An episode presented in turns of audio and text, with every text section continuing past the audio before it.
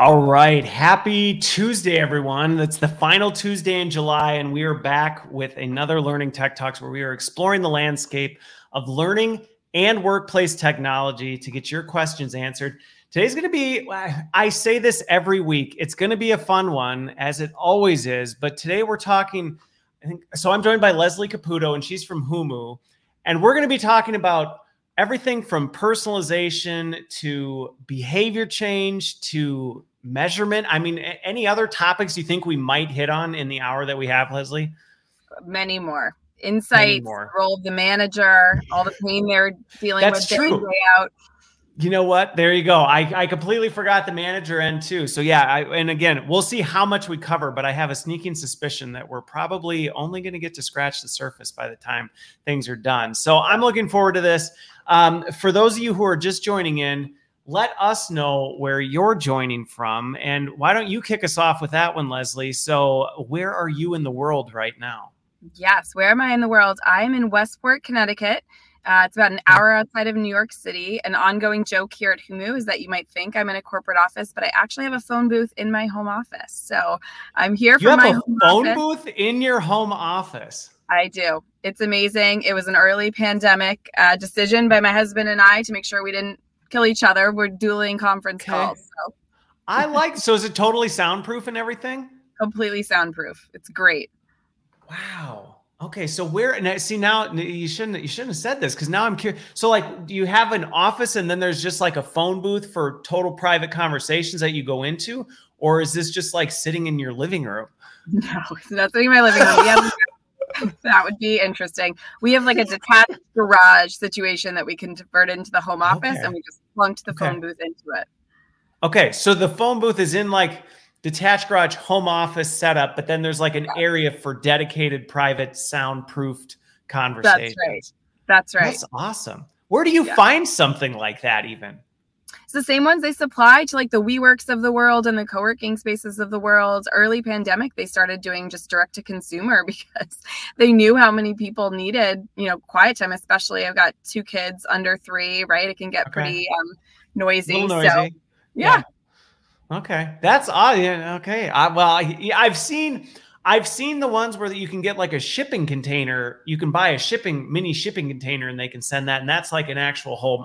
But I haven't seen just like the private phone booth. That's that's much more of a space saver option. I like it. It is. I'll send you some pictures from the outside so you can see what it looks okay, like. Okay, I'm looking forward to it. That is awesome. that is awesome. Well, I am where I always am in Waukesha, Wisconsin this is the first time though in three years that my background has actually changed so my my map of the united states is gone and uh, i'm celebrating the big 4-0 today. So my wife and kids my my wife and kids surprised me and and uh, you know decorated my office today. Um, but so let's let's get into some of the conversation here on this. So you've uh, you've joined humu. You told me you joined three years ago which for a five year company you are very much a veteran. So tell me a little bit about your background and how like how did you end up over there? What's what's the background that drew you there? Yeah, absolutely. So I am an organizational psychologist by background. Uh, got my degree at Teachers College in Columbia, and spent about five six years in consulting uh, with Aon for a while on all things leadership development, um, all things talent strategy. Did a lot of M and A work, all things culture change um, worked with Fortune 500 companies on building out their learning strategies, developing programs, facilitating programs. So deep, deep in the change and learning space.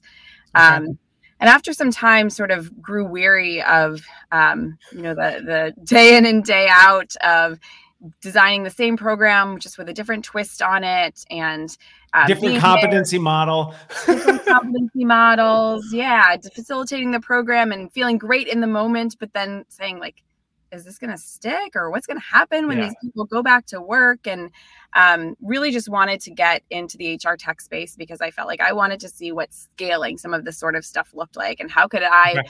part of dr- driving behavior change at scale and and learned about humu um, founder is laszlo bock former chief people officer of Google, obviously was a big follower of hers. I think most people in the people space are, um, and had read his book Work Rules and just said, I want to work for that company. Want to work um, for that. Yeah. That's awesome. That's awesome. Well, yeah, I think we're going to get there's there's another t- topic that I have no doubt we will touch on, which is the scalability of some of this stuff, because yeah. I think that's one of the beauties of where technology is going. Is we've done some really cool stuff in our space for a long time, but the challenge, one of the biggest challenges, is it works great if you got a small audience or a local group of folks or maybe a little cohort. You try and scale that to a large global multinational group of folks and it's like well this just is not even feasible anymore. So we'll talk about that. So on that topic so you're at humu now. You've been there three years. You've probably seen the product change quite a bit especially in those early years as it kind of gets its sea legs and, and gets out there. When people say oh you work for humu what what's that? It's, i mean because you could if you just heard the title you might think of a lot of different things. You might think of like dairy products or i mean I, I have no idea right? It could be like a yoga brand or something. But like you say all right we're in the hr tech space. How do you describe what humu is? Yeah yeah. So uh, the way we describe it, our mission is to make work better and to make work better by making people better at work. Um, we're a behavior change technology, and we're all about delivering personal coaching moments in the flow of work that help managers and employees be their best selves and, and show up um, at work. And we do that through a concept called nudges, which I can talk about a lot more. All right, all right. Well, so we got we got you got some of the great marketing buzzwords in there as well, which is good because you've got flow of work learning. Uh, we've said personalization. I think we've said behavior change. Um, and, and I think one of the big things we're going to get into as we get into it more is how you actually pull that off. Because I think one of the challenges for learning leaders, HR leaders right now is you look at what's happening just globally from a skills standpoint. And then we mm-hmm. talked about the manager piece.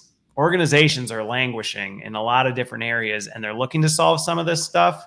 Um, but everybody's saying it pulling it off is is a wildly different thing. So how then let, let's talk a little bit about this because one of the first things you hit on was kind of this whole you were in the leadership development space. Mm-hmm. You were doing a lot of the kind of traditional leadership development and had this moment of, okay, but how do we make it stick? I think historically, and we, we kind of started ranting on this a little bit backstage, we can mm-hmm. bring that stage to light that is one of the challenges when we talk about i mean leadership development but a lot of programs is there's a fair amount of passive education kind of content consumptions knowledge transfer but that actually change transferring over to behavior change is often really a gap so obviously you're trying to well let's do this first because i think this will get to it you said nudges let's yeah. unpack that one first yeah. because yeah. how someone defines a nudge may be very different. And we probably should have some consistency on that.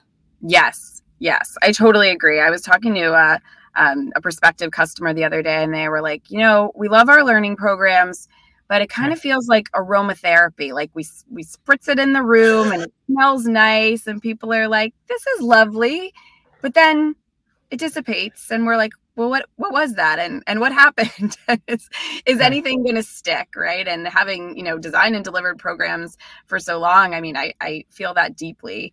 Um, and nudges are really a new way to think about learning. Uh, nudges okay. are based on nobel prize winning science cass sunstein richard thaler. There's a whole book called nudge. Um, it's a it's a theory from behavioral economics which is about altering the choice environment for people with the idea that people are well intentioned. People want to do the right thing. They want to give their team members feedback. They want to coach their people. They want to collaborate with their peers they just get really busy and overwhelmed and and don't always have time to do it or forget to do it and so the yeah. idea of a nudge is this small intervention in the moment that matters that helps people follow through on the right decisions and so okay. part of our origin story here at humu is that laszlo bock our ceo chief people officer of google formerly um, teamed up with dr jessie wisdom who's our head of people science at Google and experimented with bringing nudges into the workplace in a lot of different ways. So things like if we want employees to be healthier, what if we move water to eye level in the fridge, micro kitchen fridges, and see if that makes them choose the water over the soda more? So not removing choice from employees, but altering the environment and making it easier for them to follow through. Okay. Or how do we put reducing friction? Reducing friction exactly. And so the whole premise behind humu was can we scale this through technology and make it about behavior at work by nudging people to follow through on those things? And so our technology platform is called the nudge engine and what that is is that we help nudge engine. I love it. habits send these nudges to employees in their flow of work whether that's microsoft teams or slack or email or calendar um, to help them follow through on those actions to put a feedback conversation on the books with their employee or to set up okay. a meeting to reach out to a peer. Okay.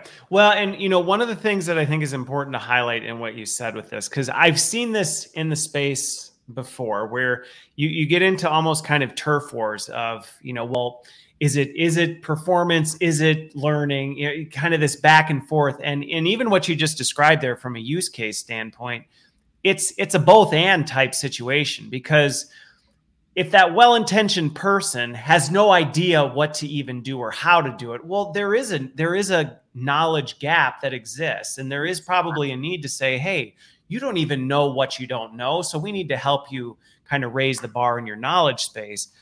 But then there's that point of i know what i need to do but the reality is i either just don't have time i don't prioritize it i just don't think of it. I mean well i just don't even get around to it. And i think that's if i'm hearing you right that's really what you're getting at is how do you first of all figure out where those moments are? Because if i tell mm-hmm. you go do this and it's not the right time you're going to again go yeah sure fine whatever and then not get to it. But then also actually give you the nudge that you need to go you're right there. I'm just going to kind of I just think of the water soda thing where it's like you're picking a beverage, you're right here, right now. I'm just going to nudge you towards the one that's a little bit of a healthier option than the one right below it. Exactly, exactly. And you you hit on a, a point that's really interesting about Humu, which is we're really the intersection between culture work in HR and learning work in HR, right? Yeah. Like, so we're defining the behaviors that we need our leaders, you know, it's like a modern competency modeling. We know the behaviors we need our leaders to do differently. We need our employees to do differently, or we're going through a culture transformation. We need people to be innovating more, collaborating more. That work gets defined. And then it kind of gets dumped on the learning functions plate, which is like, help them go do this help them go make this a reality right do you have a program for that right or the the big one i've been hearing lately is um, belonging so many team leaders are getting data and hearing yeah. back like belonging is low on your team people aren't feeling connected and they're coming to the learning function saying do you have a course for that and it's like well we kind of need to work on what's happening in the day to day, right? Rather yeah. than course. How do we help people learn how to create a greater sense of belonging in the job, in your next meeting? And that's what the nudges are meant to do. So imagine a scenario where um, we know from your calendar that you're getting ready for your one to one or your team meeting, and a nudge shows up in your Microsoft Teams that says, Hey, you know, at the start of your next team meeting, um, maybe leave the first five minutes open and just see what people surface. Take a step back and, and see if the quieter folks in the meeting raise their hand with issues that you might not have heard otherwise. Or and the individual contributors are getting nudges saying, hey, you know, in this meeting, um, if you t- find that you're typically the person that likes to sit back and wait to speak up more maybe try like offering a comment up in the first couple of minutes of the meeting and so the nudges are you know rallying around these moments that matter these critical team meetings or manager employee one-to-ones and they're working in a complementary way so that employees are experimenting with new and different things managers are trying new and different things and together they're shifting the norms of how they work together. And step by step versus big step by step. monumental changes. Minor actions. And really i mean it, it's like 70 20 10 model right? Like on the job yeah. learning the nudges are meant to unlock on the job learning. Okay. Well, and what's interesting is I, I, love the belonging one you brought up because yeah this is one of those ones where sometimes it's easier if you actually unpack a use case because that is something where you'll go, you know what, and, and you'll get it from senior leaders or you know we're, we're belonging is a gap in this part of our organization, and yeah. you can kind of look at it and go, uh, okay, okay. I mean, and granted, that doesn't necessarily mean, oh, well, there is no formal knowledge component because there is. There's there's context setting. Why does this matter? Helping people understand that belonging has an impact to performance, understanding those connections. Like there is that knowledge base of, okay, we need to build up people's overall awareness and cognitive level of what is belonging, a consistent definition. How do we know where that is and, and what bad can impact that? That's great. But then to the point of, well, I can send you to, you know, a workshop or give you a great pathway of content that brings your knowledge level up. But that's not necessarily going to ensure that when that one-on-one comes up, you go, oh yeah, right. Yeah. Five minutes in the beginning, if I do that, is actually going to tangibly move this forward. Yes. Exactly. Exactly. And so oftentimes we'll hear, well, wait, are you saying like get rid of all my learning programs? And we're like, no, for no, all the reasons you just said, like, absolutely not. Those are great, right? You need that foundational knowledge. But we're here to help knit that ecosystem together and focus on the application piece and how to build habits out of some of these things. And that's really where the nudges play best. So let me ask you this because this is one of the things that I think sometimes can present a challenge to getting to this point. And I'm guessing given how much sp- time you spend in the space, you can help with it. But I'm curious because I will tell you as a learning leader, one of the things that historically is a challenge when working with stakeholders or working with business partners, things like that is a lot of times people don't think in terms of behaviors. Mm-hmm. They just they just really don't. They think in terms of competency or or kind of big level thing. You know, people are bad at communication. We need to improve their communication. Right and like what are those behaviors and where do we see them? How how have you helped or how do you help people get to that? Because that bridging that gap sometimes presents a huge challenge because people in their head know well we're not doing this thing very well yes. but if i actually had to surgically break that down into well what are the actual behaviors you're trying to drive? That's a that's a completely different conversation Oh my goodness, this is my favorite question ever. Like best question ever because surgically breaking that town down is exactly what my team here does at Humu. So I lead okay. our solution consulting team and so we go out and talk to prospective customers and customers all day long about what are you trying to change? Like what are your yeah. problems right now? Is it that um, you need to get drugs to you know out faster accelerate the pipeline? Is it that you need to get new products out faster? And then we understand from them okay and so what do employees need to be doing differently to help you execute on that business strategy right? And so then typically you're able to get those high level competencies. Well we need to streamline decision making we need to um, share information more broadly across the organization. And then they sort of stall right? Like that yeah yeah it's just like that you hit a wall. It's like that can be a big wall for folks. And so what we have and really kind of the brain that powers the nudge engine is this behavioral taxonomy that looks at okay. okay. what are the big picture things that you're trying to drive? And then in the nudge engine we break that down into behavioral themes. So if a company says you know what leslie it's really about innovation for us i'm going to say okay behavioral themes are around innovation. It's going to be cross-functional collaboration. It's going to be increasing transparency. It's going to be adaptability in the face of change. And then we plug that into the nudge engine and that's where all the amazing machine learning ai comes in. That then maps to um, hundreds of specific behaviors. Things like, okay, we want to focus on more experimentation. Well, that involves um, building an environment of psychological safety, admitting failures to your team, creating an opportunities for your team to surface failures and talk about learnings based on those failures, right? What are those more discrete behaviors that we need to do differently? And then the nudge engine has thousands and thousands of nudges. This is content, right? But these micro actions that we recommend that are mapped to those behaviors. And so when we work with companies, my team's job is to go through this kind of more consultative process of building that pool of nudges. And then we surface from that pool of nudges based on all the data we have from your HRIS system. Are you, what team are you on? Are you a leader? Are you a manager of managers? Are you a first line manager?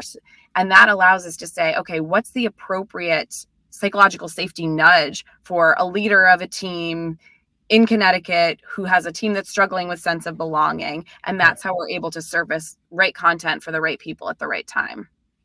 So what I love so so two things as as you hit on that. You know, I think first of all one I think there's tremendous opportunity to even just do that to, to make sure we're doing that no matter what. And, and that's applicable whether we're talking about Humu or just in yeah. general as kind of performance consultants is taking the time to not stop at that competency level. Cause a lot of times it, that's where it ends. It's, it's, well, you know what? We need to, yeah, it goes from this ethereal business goal to this competency. And then we just stop instead of taking it one more level of right, but what actually makes that up? But I think what what you're getting at that, you know, correct me if I'm wrong, is that can feel overwhelming. Yes. And and not scalable. And I think sometimes that's where well-intentioned learning leaders want to. It's not that they go, "Oh, I don't care about the behaviors." It's, "Well, good grief, we've got so many different dynamics. The thought of getting that surgical with these things just feels like an impossible task which again then you go well we'll just we'll just do the 80% cast the widest net hope hopefully we capture it yeah. and it sounds like really what you're doing is is twofold one you're doing you're helping kind of drive that because you're doing this across tons of organizations so you have a lot more data points exactly. but you're also relying on machine learning and that's helping basically process enough information that no human could in any period of time Correct. And that's where the personalization and prioritization comes okay. in. So the other kind of, you know, challenge with some conventional learning approaches is you hear, okay, belonging is a problem but what specifically about belonging is a problem well on the marketing team it's probably a whole lot different than on the r&d team yeah. right and so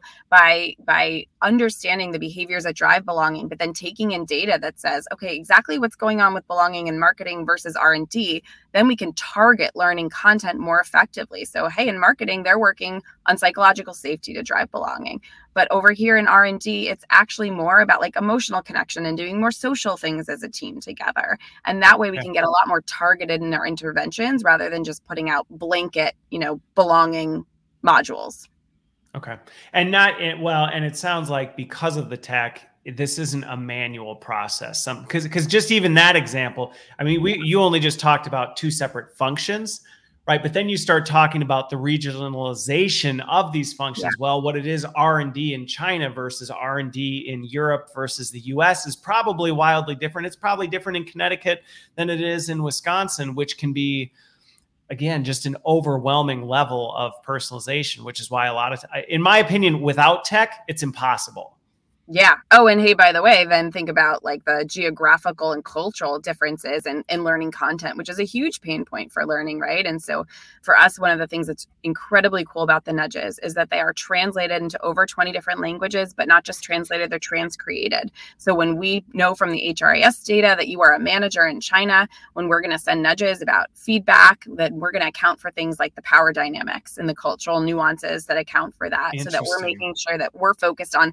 what feedback feedback means and how to get it right for you specifically, as opposed to, hey, manager over there in Austin, where we know feedback is a lot different. Well, yeah, I the example you used is just a perfect one because if you were to take feedback you deliver to somebody, and again, you know, we're, we're generalizing, but someone who's in Manhattan and then tried to tell the same thing to somebody in Japan, yeah, you would likely get a very different result if you just said do the same thing in these two environments. In fact, that's one right. might be really good and in another it might be catastrophic. Yeah, that's right. Okay. So I am curious because you've now, you know, 5 years in the space, you've been there 3. You've you've seen this kind of take off through the pandemic, which I have to imagine in some ways has accelerated things. Yeah what are some of the insights that have come out of that in terms of behaviors? Because I have to imagine the amount of data you're seeing in terms of behaviors that really do make a difference or behaviors that really matter. Are there any that have come out that either have surprised you or you've gone, wow, I didn't think about it that way? Mm-hmm. Yeah, the the the pandemic certainly accelerated everything for Humu. I mean, think about like I would imagine. learning professionals saying, God, like how are we going to bring this learning into the digital space and how are we going to have the same reach and and really reimagining what learning in this more digital space looks like? And we definitely saw key themes in the beginning. It was a real focus on resilience and well-being um, looking for different ways to not just kind of throw more well-being programs at their people yeah. but how do we think about fundamentally shifting uh, a manager's mindset about how to support their team through well-being or how do we help employees draw better boundaries around well-being so that was really topical at the beginning of the pandemic and and now more recently we're seeing a lot around adaptability, psychological safety, which I've mentioned a few times. I do not talk yeah. to a single company that does not say psychological safety is a top behavioral area that they're working on right now because it's so key to building stronger teams, to fueling innovation. Um, but the biggest thing that's come out more recently is just a tremendous focus on the manager. Um, and really this this data that just shows us that managers are having the sandwich effect right? So like the top down there's all these big transformation goals and we need you to be at the front on the front lines of bringing this transformation forward to our employees and getting them to do new and different behaviors. And then you've got the managers being like i'm drowning. I can barely even give feedback i can barely get to the end of the day end of the day, right? And so for us, really doubling down on managers um, is where we're at right now and giving them more support around how to be a great manager in this crazy new world that we're all in.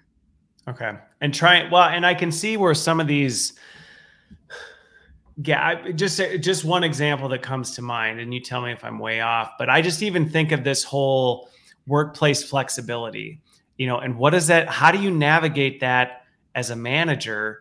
Um, especially if you're a new manager and you've historically only managed people in proximity to you and now your team's probably split across different countries or probably some are working from home this day that day. You may have senior leaders that are telling everybody we want you all in the office.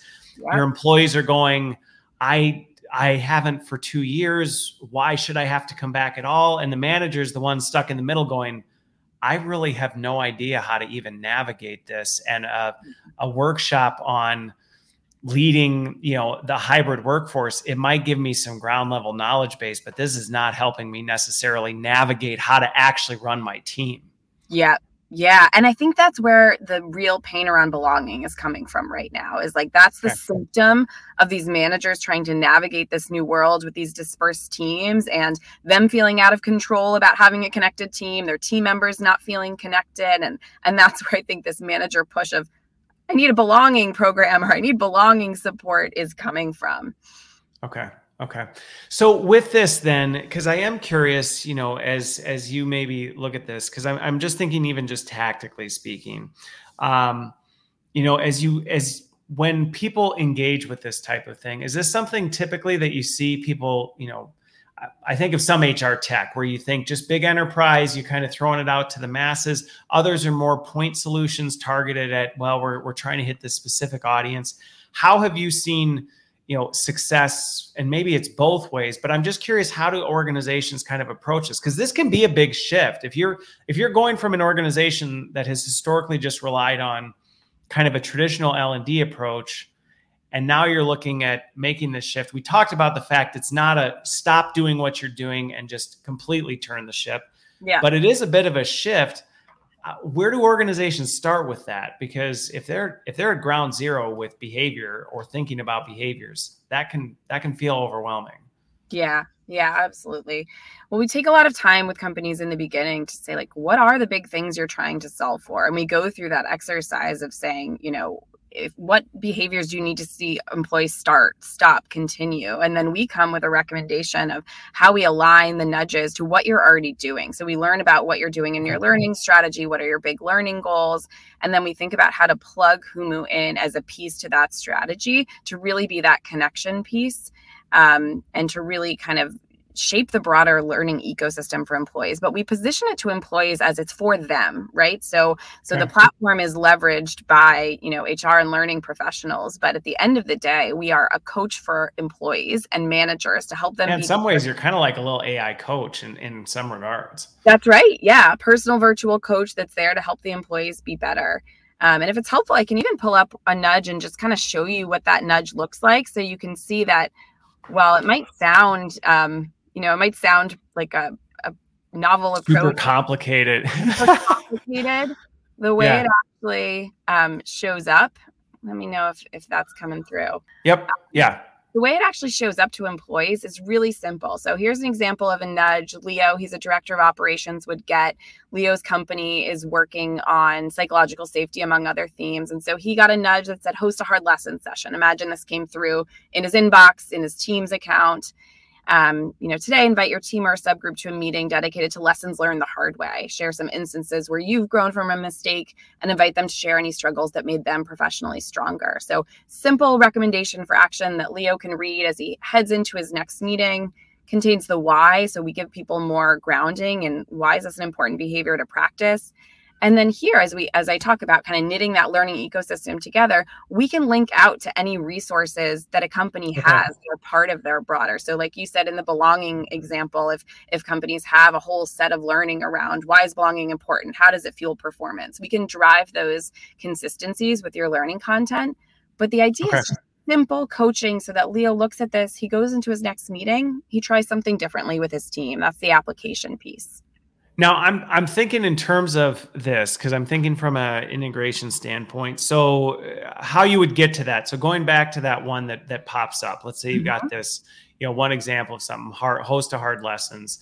Um, would this be something? Because again, I'm thinking, you know, the term that's also probably thrown around a lot in our industry is micro learning. So yeah. you know, we've got nudges, behaviors, micro learning, this and that. Um, so in essence, would this be something that it's looking at maybe Leo's calendar and it's saying you've got it's, it's detecting there's a team meeting coming up. And so it's it's almost kind of pushing leo saying you have a team meeting coming up. Here's something that you may be able to do to kind of drive to try and drive this behavior. Is that how that's actually ending up in leo's queue Sometimes, yes. So we can do calendar integrations. Okay. It's something we're doing more and more of. Um, doesn't have to be. Some companies are creeped out by calendar integrations. That's totally well, fine. We'll talk about that. We'll talk about that next. um, but we know that Leo's going to have team meetings, right? And he's going to have them every week. And so if he gets this nudge in his inbox that week, chances are he's going to put something into practice in his in his next meeting there. And I think okay. you know, micro learning definitely. I think the slight twist on Humu and nudges is is oftentimes micro learning can just be a snippet of information, right? Like here's why belonging is Yeah, it's not necessarily actionable. It's it's more exactly. here's a knowledge nugget. Here's something that, you know, whatever. Exactly. Exactly. Um, okay. And then you see it, there's a feedback loop in here. I plan to do this. We might say, Do you already do this? And that feeds our algorithm. That's where Leo starts engaging. And we say, That's okay. what I was going to ask. Is that your feedback loop then to kind of see, hey, if we're pushing this, if we're pushing this out consistently to this audience and all of them are saying, Yeah, no, like we're not going to do that. Is that then feeding back your algorithm to kind of go, I don't know that this is necessarily the most relevant type of nudge for people? Yes, exactly. Maybe Leo it really does well with more hard hitting nudges that are like, hey, you better go do this thing. Or maybe he does really well with reflective. Some people need a slap in the face, others need kind of a gentle push. Yeah, it was really funny. Early, early days at Humu, um, when we had many different writers and all of our nudges are written by people scientists. They leverage the latest and greatest research. We had nudges that I was like, I know who wrote that nudge because it was very hard hitting, and this person's a lot softer. And um, okay. we've thought about with personalization, even experimenting with things in the future, like different coach voices, right? Like, do you like those hard hitting nudges, or do you want something more reflection based? Algorithm okay. can can pick up on those things and improve over time. Okay, and that's what I was going to ask: is is there what what degree of input does an end user have on some of that to be able to kind of say? And now again, I think there's some cautionary tales to this because how people's self awareness, the Dunning Kruger effect kicks in big time, where it's like I know exactly what I need, and it's like, well, you actually might not, but I am curious. What kind of input does a user have in terms of like what kind of nudges they want? What kind of frequency so that this thing isn't bugging them all the time telling them to do uh, what you know what feels like good grief i'm just trying to get through the day and i've got a to-do list of way too much stuff. How do you balance that? Yeah yeah. So um bunch of different things in that question. So they have some degree of control over what they get nudged on. Okay. they can go in and say um, you know, I really want to focus on working on giving feedback or on improving, you know, team morale. Um, kind of the menu of options that they okay. have is based on what we've aligned with the organization that we're working on. So they're not okay. really really picking anything. They're aligned to the learning goals that the organization. Okay, so the organization kind of says, here's some of the most important things we want to grow. Going back to, I just even think the skills challenge that organizations are facing, where they go, you know what, while we'd love everybody to develop on what they want to develop, at the end of the day, to get our business moving, we really need to focus here. So you're kind of separating the wheat from the chaff in that standpoint, yes. and then allowing them some flexibility to say, of these really important things, which ones are most important to you? That's right. And then we start to layer in tons of other data. So then the HRIS comes in. That's helping us contextualize the nudges because we know that you do a lot of project based work. We know that you're in X geography. We know what level you are. We know we're even nudging um, frontline workers. We've got manufacturing employees. We've got truck drivers, right? So we're even taking in HRIS information about the type of work this employee is doing okay. to make sure that we're not nudging, you know, a manufacturing employee about their next one to one because they don't have a one to one. They have a pre shift meeting. And so that's how we contextualize the nudges. That's where all the data okay. comes in. And then you can even layer survey data on top of that. So if you have like a okay. manager effectiveness data or you have an engagement survey and you want to use that data to tune the nudges, we can do that so that if hey if your biggest problem is engagement and retention as it is for so many companies right now and you need managers to get better at whatever is the top driver of engagement for their team then we can use survey data to make sure that you know chris's team is focused on these behaviors and leslie's team is focused on these behaviors to maximize what's going to move the needle on retention most for those teams okay well and and i want to i want to go in a new direction or a different direction slightly here because i have some questions on this but i think as i think about one of these things um, I just think about the shift, and actually in August, I'm probably going to do a solo cast to talk about this because this is actually changing fundamentally the skills and behaviors that even people in our field need mm. to focus on. Because if you think about it, perhaps historically, a lot of time would have been spent by our teams actually building those things that you showed on the screen, right? Yes. Like trying to get the right little like nudge thing and creating the cute little design around what that is and making sure that it's getting in front of people. And now we're saying we don't need you spending as much time on that because that's being done elsewhere. But some of the things you just described, how far you go with personalization is really dependent on how strategically and how much you're leaning in as an L&D or HR leader on all right, well, how do we want to think about this? How are we connecting what's going on in the business to what the people are doing and things like that and being able to tailor and tweak what you're doing versus just turning it on and going, all right, people picked a couple general things and we're just going to assume that's good enough. Now let's just go back to creating, you know, some of our other stuff. That's a fundamental skill shift. Fundamental skill shift that I think is so critical right now, which is better yeah. connecting business strategy with learning strategy. And the other thing that you got at, and I'm going to pull something up here to show you, is um, if we learned one thing from the pandemic, it's that we can't spend, you know, tons of time trying to get the content perfect only to realize that the content is then stale 6 it's months later irrelevant. because yeah. something, you know, drastic drastically different happens in the business. And so one of the other things that our platform does is it actually puts the learning professionals and the HR professionals in the driver's seat. Um, so are you seeing a screen? I was going to ask. Yeah, I was going to. I was actually going to ask about this because I was like, I'm curious the role you may play because I can see I can see organizations or L and D leaders going, well, it's close, but there's some organizational cultural nuances that aren't necessarily accounted for. Right.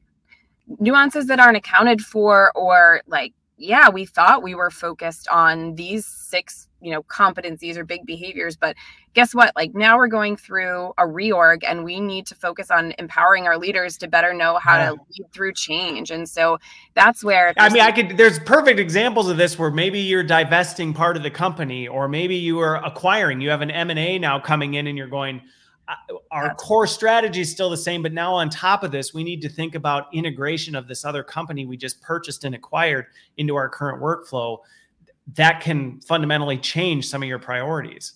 Exactly. Exactly. And so if you're seeing the screen here that says boost nudges, yeah. um, that's where we put you know our customers in the driver's seat to say hey you curate learning content to your people and boost nudges if for example you know all of a sudden in london there's this massive reorg and we know that these people are really struggling to cope with it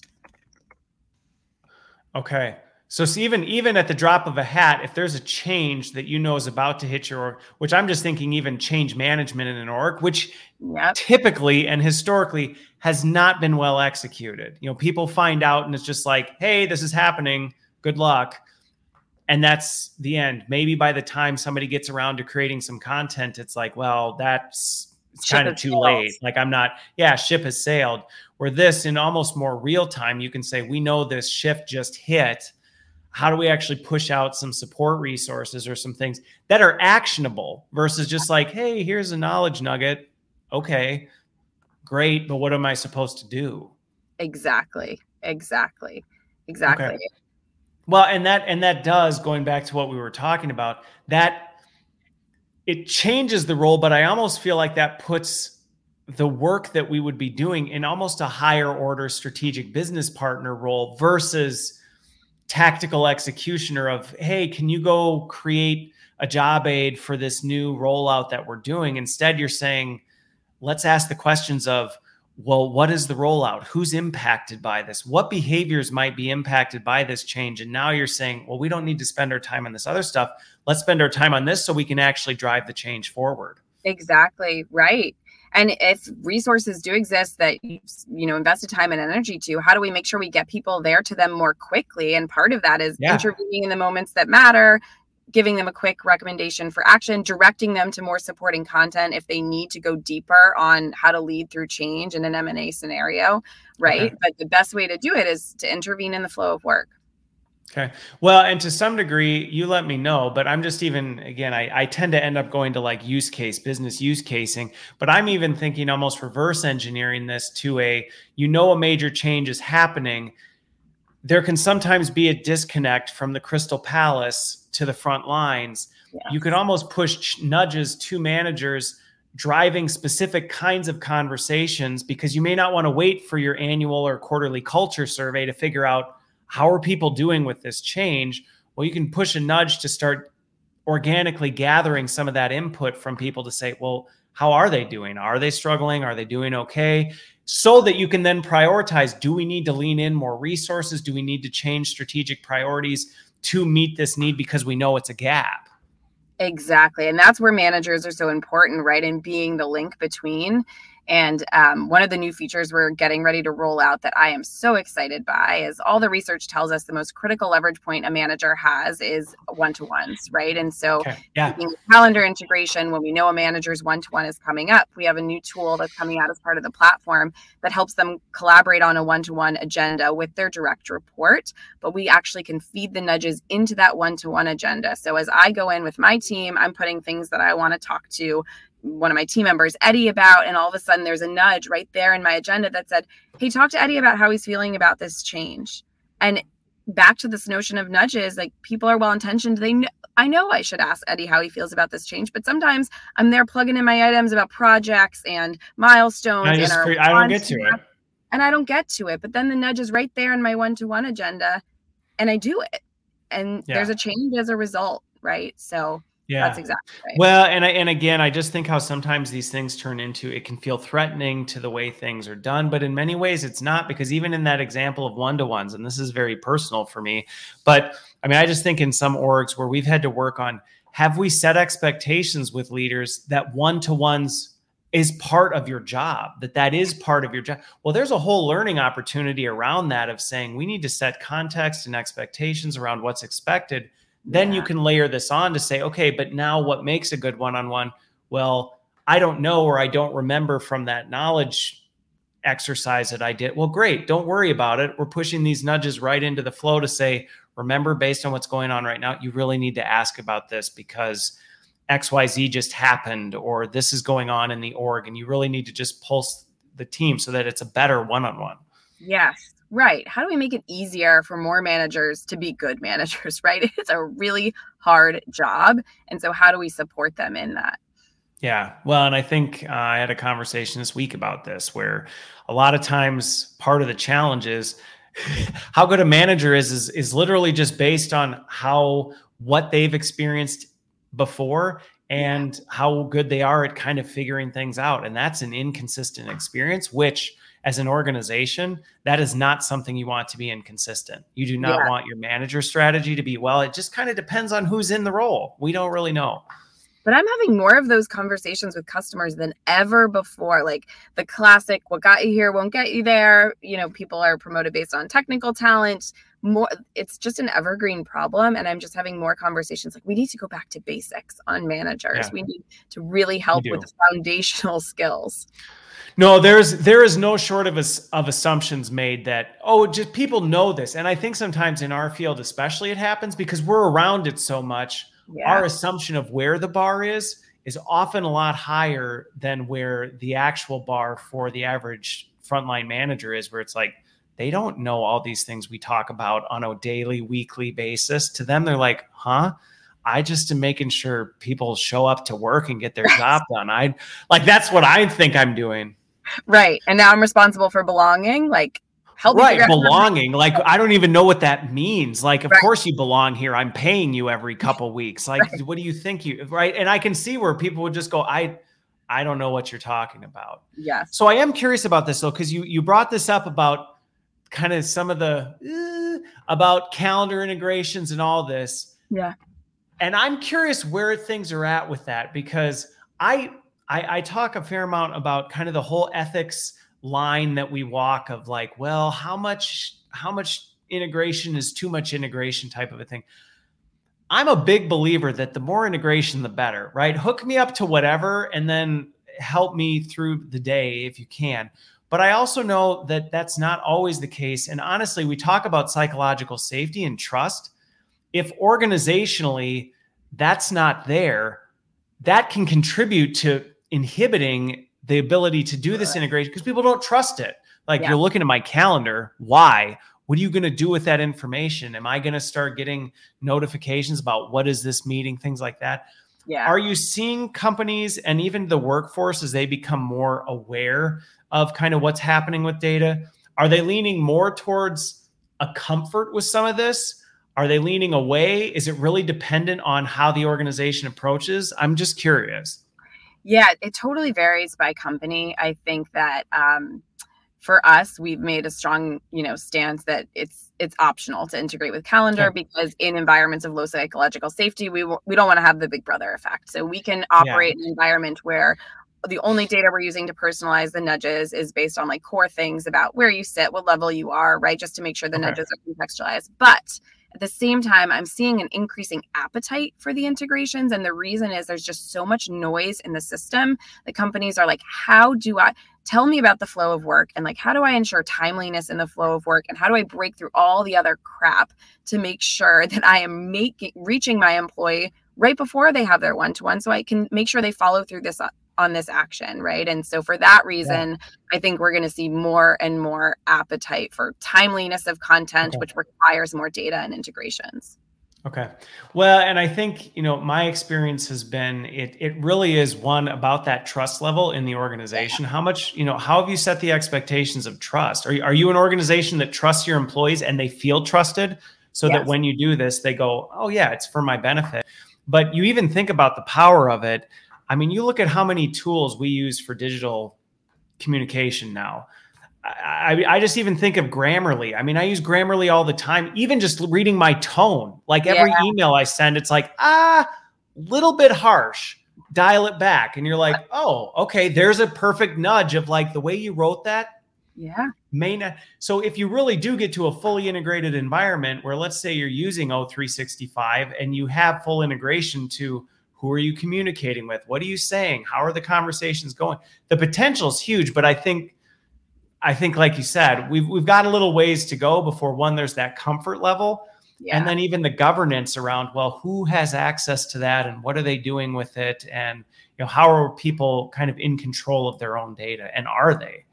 Exactly. And that's what comes back to us with employees saying like who is meant for you it's a personal coach to help you work better sometimes companies say to me well how can i track that they completed each and every day that they get and i'm like but that's not the point right so first of all like we're yeah. not tracking micro actions we're nudging people in the right direction and then eventually we're going to say hey do you feel a greater sense of belonging in your team? Is your manager checking in on you more? And that's how you know we're making progress, right? But we're not trying to big brother track that you completed every single nudge. Um, that's just not productive and it's not a well and i think the fact you call that out though because i think for folks who may be thinking of this kind of approach whether whether whether whom or whatever you're trying to do i yeah. think that's a really important message is the fact that how you approach this can impact the effectiveness of it. Because if this feels like an obnoxious list that's being policed and it's like, oh, hey, you have X number of nudges that you haven't completed in, you know, the last pretty soon people are going to go, this isn't helping me. This is actually annoying me because. I didn't find it helpful, which is why I didn't do it. And now I've got to follow up on a list. And I think that is something we have to be careful about in setting expectations and how we think about it. Because if it is truly for them, there is a little bit of I have to let go of control and go, you have to have a little bit of autonomy to say what I am or I'm not going to do. And I'm not going to come after you with a stick because you didn't agree or follow the nudges that we push towards you. Exactly. And and that is really core to how we think about the platform because if we do that, people aren't going to use it. And to us, we need employees no. to love it and use it. And so um, we actually have product engagement rate. Our benchmark is 70% engagement with nudges. That means people are consistently reading them, consistently opening them. I think the benchmark for kind of learning content that's pushed out in a format like lower than that. 20. Yeah. So we have really high engagement because we're so mindful about this. Sometimes people say, this would be super helpful for performance management. Can you ping our managers to complete their performance evaluation forms? No, I'm not going to do that. I'll nudge them on how to get better feedback. I'll nudge them on how to, you know, adopt a growth mindset or think about career opportunities. But this is for them to support them in their skills and development. This isn't meant to be a nagging bird on their shoulder. Okay. We have enough platforms in yeah. place in the ecosystem right now to manage that. If it's yeah. if it's make sure you get your, you know, annual review done, let Workday keep sending you reminders about that or your HR team send out things like. But I like the point that you brought up with that is it's not that those are necessarily bad. I mean, performance sure. reviews are important. So let those systems do that, but don't start blurring the line and going, "Hey, we have a new tool that people are engaging with. Let's ruin it." Yeah. by slamming a bunch of you know mandatory notifications in there but instead this goes back to that conversation of thinking about behaviors yes. of well, if performance reviews are happening right now, maybe we might even get better compliance if we reduce the friction of what are some of the things maybe why people aren't doing it? Well maybe they have to have a tough conversation and they're not really sure how to approach it. So maybe if we approach some of the behaviors on how to have those things maybe they'll get done naturally because people won't be so scared to do it. Scared to do it. That's exactly it. That's exactly it. Okay. Okay. So what is, you know, I'm just thinking about something like this. A lot of times when you think about kind of the approach, it can feel like overwhelming to go, "Oh my goodness, the enterprise and all this kind of stuff." When you work with an organization, what does kind of a timeline even and again, I know that that's a that can be as big as the ocean is wide. But I mean, is this something that's like multi-year? Is this something that's several months? And are people doing it at big enterprise or do they tend to focus and say, "Hey, let's start and prove this concept out a little bit before we go big? Yeah, so we work with Fortune 10 enterprises and we work with, you know, smaller more mid-market companies and platform functionality differs based on kind of what those different companies yeah. need. It's actually incredibly easy to get up and running. So it's okay. like a six week implementation. This is not like a massive oh, wow. work implementation. It takes us six weeks to get it up and running. Um, but we do want longer runway because we're in the behavior change game. So we're not trying yeah. to do like behavior doesn't change pilot. in six weeks. Right. And so the analogy I always give my customers is like, hey, you're trying to improve your health if we are nudging you and all of a sudden you're eating more salads, that's behavior change, but you're not going to see the number go down on the scale for a period of time, right? To see the right. outcome, the impact. Right. Three weeks in, you're not going to suddenly be at your ideal weight. Right. Yeah. So typically we work with companies two, three year um, okay. contract terms to really like move the needle on the areas that they're trying to move the needle on. Well, and that, and I think what you're getting at, and I think that makes sense, is there is some like short term, hey, in terms of kind of the ground layer, like let's get this thing working. Yeah. That can be done relatively quickly, but like any be and and to be fair i think this is one of the things that there's a lot of opportunity even around expectation setting and some of these behavior change takes time yeah you know a lot of times there's this idea of like well next quarter we the end of the month we got to do this kind of thing and you've got to be thinking in terms of two three maybe even five year kind of thinking out of like what are the big behaviors that we have to be predicting so we can start nudging people towards those now and I guess this last question, this is probably, I shouldn't bring this up at the end, and I have a whole bunch more, but we won't get into it. In terms of being able to demonstrate and measure impact, you know, this is one of the things that there's a lot of things out there. Hey, it's going to change the world. It's going to make your life better. It's going to make everything better.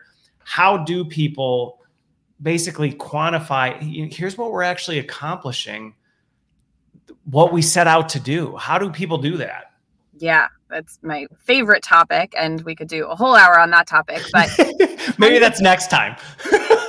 but the short answer is it depends what they're trying to change, and then what data yeah. do we have on those outcomes? So, some examples for you: we've seen um, in call centers, we've been able to increase productivity by eight percent through nudges. We looked at for a big company we're working with the other day they're focused on just making people work better. And so we looked at product engagement stats and found that six months pre and post nudges, employees who were much more active on the platform were significantly more likely to have moved up from one performance rating bucket to the next. That effect was even stronger amongst low performers moving up, and it was the strongest amongst managers who moved up one performance bucket to the af- second after six months of nudges. So whether it's okay. performance, whether it's productivity metrics, whether it's reducing attrition, we have case studies to prove out the impact of nudges on all those things. Okay. Well, like I said, we we actually probably could spend an entire hour just yeah. on this topic, like tearing through use cases. But I think one of the things that you really highlighted that is I'm glad you I'm glad you went this way because I probably would have pushed back on it. But it is this kind of it depends. What are yeah. we trying to accomplish? There isn't, I think sometimes we want this, you know, top 10 list of here's the metrics we're going to change in an organization versus, well, I don't know, what are you trying to do as a business? Like, where are you right now? What are you struggling with? Let's nail those things down. Going back to the process we talked about at the beginning of the show of here's your big rocks. What do those look like at the competency level? Let's figure out what those behaviors are well, then let's nudge those behaviors. Over time, we'll watch to see if it affects the competencies, which overall, maybe that'll affect the big business change. And then we decide, did it do what we wanted it to do? We'll define that as part of the process. Right. If you're telling me you want a strawberry banana smoothie, we need strawberries and bananas. And to nudge on strawberries and bananas, to then measure if we made you a strawberry banana smoothie. And so that's the process that my team goes through and how we can figure it out. I, lo- I love that because I, I I don't I don't think I've had one in years, but I I drank I used to drink Jamba Juice all the time. So strawberry banana smoothie actually sounds delicious. Maybe I'll have to find one here locally and go get a birthday smoothie. As a birthday like treat, yeah. Right, but I mean, it is that's exactly what we're talking about, and I think sometimes when we have this measurement conversation, we make it out to be more complicated than it is, and it's not that, and that's not to say it's easy right? Yeah. That's I think the part where people can go. So you're saying measurements? E-? No, not saying it's easy to change things and improve things. That's a lot of work.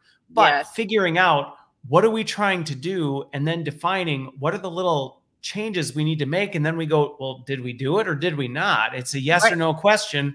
And if we didn't, we just go back and go, well, then let's redefine what we thought was going to change it, and then we'll just try that again. And it's it's just this cycle of experimentation. Yes, that's right. Exactly. Okay. All right. Well, I, am just getting warmed up, but but we're at the top of the hour. So I'm actually before we open up another can of worms and go down that path, I'm going to wrap us for this one. But Leslie, this has just been a phenomenal conversation. Um, I know I was excited to get a chance to learn a little bit more about Humu. I've been following what Laszlo's been doing since leaving Google, and uh, sounds like he's doing some exciting things, taking things from from knowledge to behavior and practice. So I appreciate you making the time. And uh, thanks everybody for joining. I hope you have a wonderful rest of your week. And uh, Leslie, this probably won't be our last conversation. I hope not. Thank you so much and happy birthday. All right. Thanks so much. Bye bye, everybody. Bye.